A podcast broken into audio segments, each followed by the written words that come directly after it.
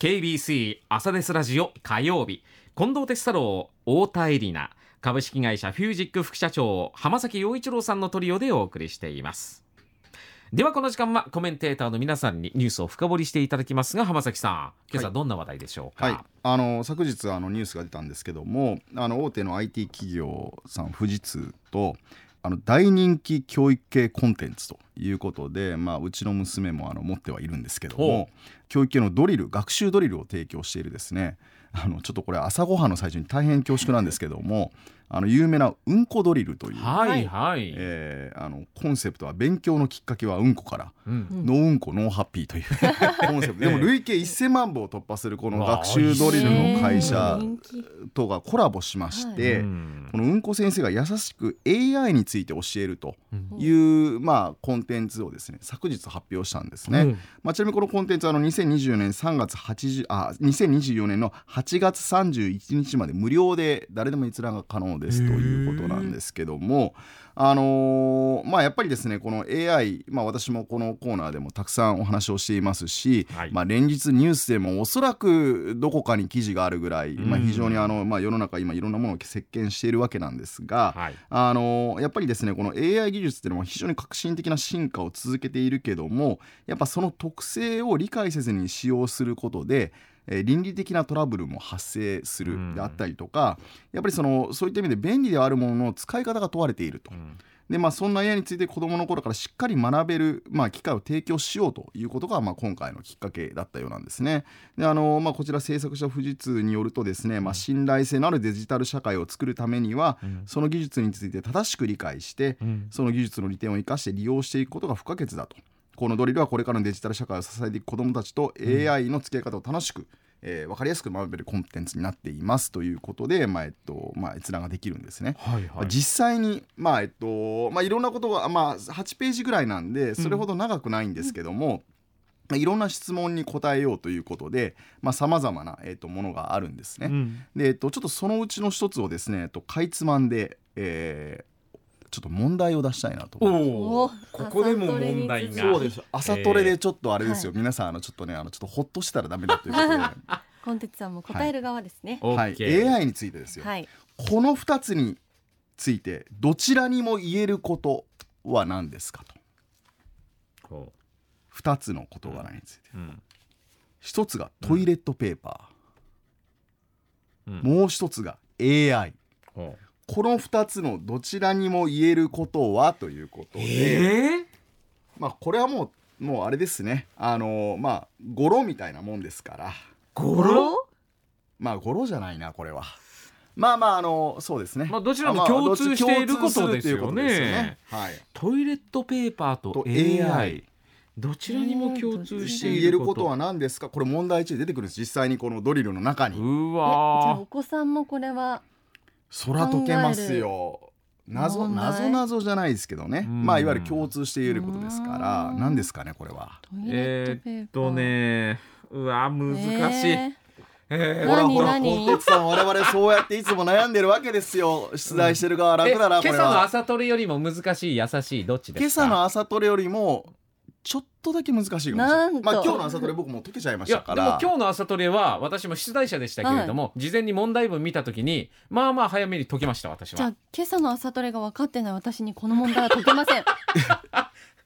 まあ宇宙人ですからね。うん。そうこれ確かに宇宙人には解けないかもしれない。え？ートイレットペーパー使わないですか宇宙人はもしかしたら。まあ実際使わないかも。えーっとトイレットペーパーはやっぱり、うん。あのーなんだろうシングルとダブルがあるから、はい。AI もシングルとダブルってありますか？どうですか？ウイスキーちゃうねんからって。全然わかんないんですけど。これだからこれは難しい難しいでください別にあのこれあのなんかこう法則なんですけど、はい。そこまでね、うん。あのあんまりこう。ししっかり両者が引っかかってるわけではないので、うん水に弱い。水に弱い。AI が水に弱いかっていう、ね。au、え au じゃない。AI。トイレットペーパーも水で AI が溶けます水にし。弱いっていうのは僕も初めて聞きましたけども、あの弱そうです。はい。もう正解を言いますと、うん。まあもうこれあの使いすぎはいかんということなんです。ああ。まあちょっとこうか。詰まってしまいますもんねトイレペそう詰まーパーもねってしまうからよくないですよと、うん。でこれなんでですかっていうこことなんですけども、うん。あのやっぱり AI はですねやっぱりこう、が言うこと、まあ、生成 AI とかそう、まあ、チャット GPT もそうなんですけどもやっぱ正しいとは限らないんですよと。うん。でみんながいろんなことが間違いながらま学んでいくように、うん。AI もまあ時には当然間違うことがあると。うん。なので、えっと、AI を使って、まあえっと、何かをするのはすごくいいことなんですけども、うん。それに頼りすぎてしまうと、うん。まあ、自分もやっぱりこう間違った答えを出してしまうと。うん。なので、えっと、AI の言ってることに間違いや問題がないかを自分でもしっかり考えて、うん。えー正しい判断をできるようにすることが大事だよということで、うん使いすぎは良くないよ、うん。みたいなことで、まあ、これで問題1として出てきているとかですね、うん。まあ、他にもさまざまな問題があるんですね。はい。まあ、こういったことで、まあえっと、非常に初歩的なことなんですけども、まあ、多分これ多分今後もいろいろ出てくるとは思うんですねコンテンツ。うん。ですけどもこうやってあの、まあえっと、AI についてですねあの、まあ、もう非常に平易な言葉で、うん。えー漢字にも全てあのひらがなのルビが、まあ、かながついている状況ですので、皆さんも、えっと、あの小さなお子さんもですねあの読むことができるという、まあ、あの絵本のような形で出てるというものなんですね。でこれをなぜまあ今回取り上げたかというとですね、まあ、あの技術っていうものを、えっと、しっかり理解するっていうことはすごく大事だっていうことはもう当然皆さんもご存知だと思うんですが、はいあのよくですねあのデジタルディバイドっていう言葉があるんですね。これはあの日本語に訳すと情報格差うんっていうものなんですね。つまり、えっと、IT の知識やリテラシーが、まあ、人によって当然異なってきて、うん。まあ、それによって得られる恩恵にも差が出るっていうことで、うん。まあえっと、デデジタルディバイド情報格差っていうものがあるんですね。でこれ往々にしてですね、まあ、よく言われるのがこの例えばその先進国と発展途上国でやっぱりその、まあ、テクノロジーの使い方がすごく違うので、まあ、格差が生まれるであったりとかあるいはそのあの個人間で言うとあの高齢者の方と、うん。まあ、そうじゃないところでやっぱりどうしてもその世代間格世差ね。代間格差っていうことでデジタルディバイドがありますよっていうことがよく言われるんですが、はい。実はですね今最近、えっと、デジタルディバイドはそういうだけじゃなくて実はよく問題視されているのは実は若年層にも実はデジタルディバイドがあるというふうな、ええっと、統計結果も出てきてるんですよね。ほつまりその若い人の間の中でも、ううん。テクノロジーを使いこなす人と、うん。全くわからないからもう使わないっていう形で使わない人の間で、うん。実はすごく差が今出てきているよっていうことなんですね。であのスマートフォンが普及して、はい。多分多くの皆さんは多分、えーそれなりに IT を使ってるとは思うんですけども、はいはい。でも例えばですけども、えー、とじゃあなんかこう、えーネット上で何かの申し込みをするであったりとか、えっとまあ、コロナ禍においてはですね給付金の申し込みであったりとか PCR 検査の申し込みとかもネット上でいろいろしましょうっていうことが増えたと思うんですけども実はそれがですねなかなかできない若い人も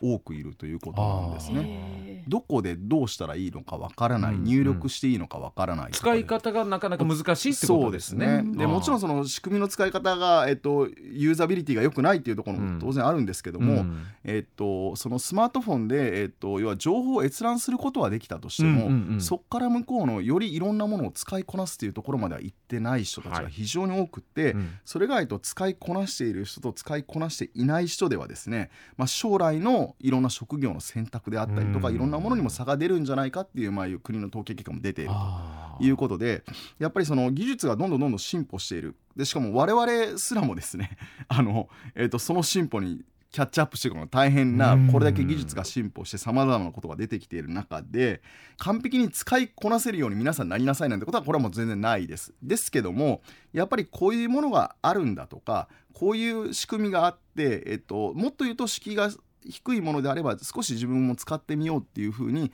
やっぱ思っていただくであったりとか、えっと、知らないよりもやっぱり知っておくことは大事だよってことはすごくやっぱ重要なんですね。でやっぱこういったデジタル格差っていうのが、まあ、今後も当然のことながら、えっと、技術の進歩によってはやっぱ残念ながら出てくるとは思うんですけども、これは僕ら、まあ、テクノロジーを提供する側の、まあ、使命でもあるんですけどもやっぱもう今回の、まあ、これはきっかけあの、えっと、あの運行ドリルをきっかけにしたものではありますけども、やっぱりこう新しい技術をできるだけ皆さんにこう分かりやすく触れてもらうっていうことは我々の使命でもあると思いますし皆さんも、まあ、できるだけ敷居が低い状況であればですね、あの使いこなせなくても知っておくってことがあれば、将来それが何かにつながって、えー自分がそこに対してもしかしたら恩恵を被ることも当然あると思うので、うん。えっとこういうこう分かりやすいコンテンツ出したってことは僕非常に素晴らしいことだなと思うことと、うん。まあ、もう一つはですねやっぱりそういったものにぜひ皆さんも触れてもらって知らないよりも知っているぐらいの感覚でいいので、うん。まずは一歩ちょっと踏み出してほしいなということでちょっと今日こういうお話をさせていただいたという状況です。うん。はい。例えば太田さんは、はい。まあ、20代ということで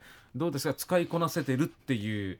自覚というかうん。自信というか。自分の興味があることとかはまあわからないなりに調べたりして使ったりするんですけど、どうしてもなんかちょっと行政的な手続きとか、うん。自分的には後回しにしたいものとかはなんかもう余計難しく感じちゃいます。それで後回しにして億劫になっちゃいますうね、ん。難しく捉えちゃいます。うん。いや私ももし今の時代に20代とかだったら絶対置いてけぼり食うよなって思いますもん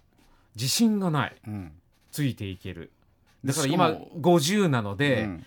まあもう50なら仕方がないよねってある意味、うん。諦めの境地っていうのかな、うん。まあ逃げ切れるかなっていうところも ないこともないんいですけど。やいや逃がしませんよ。逃が切れないか。そっかそっか。でもねあのちょっとでもねこう分かりやすさとかうん。これはあのえっとあの我々提供する側の責任でもあるんですよ。はい。それはえっとやっぱり我々が知ってて、えっとそれが当たり前ではなくって、うん。やっぱりしっかりとその分かりやすくするであったりとか使い勝手を良くするであったりとか、やっぱりしっかりとその皆さんが安心して簡単に使える状況をいかに作るかっていうことは、うん。あのやっぱ技術を提供する側のこれはもう絶対的な責務であるっていうことはやっぱしっかりと我々も念頭に入れなきゃいけないですし、うん。またやっぱりその分かりやすさっていうものをいかにねあうん。のしっかり使え伝えるかっていうこと、うん。まあ、そういったことも含めてですね、えーっとそういったところのこの諦めをできるだけなくすとうんいうことはしていかなきゃいけないなというふうにいつも思いながら、まあ、このドリルもですね、まはい。あえっとまあ、なかなかこう見ていてですねあのちゃんとまあもちろん使われているんですけども、うん。なかなかこことコラボするっていうのは珍しいなと。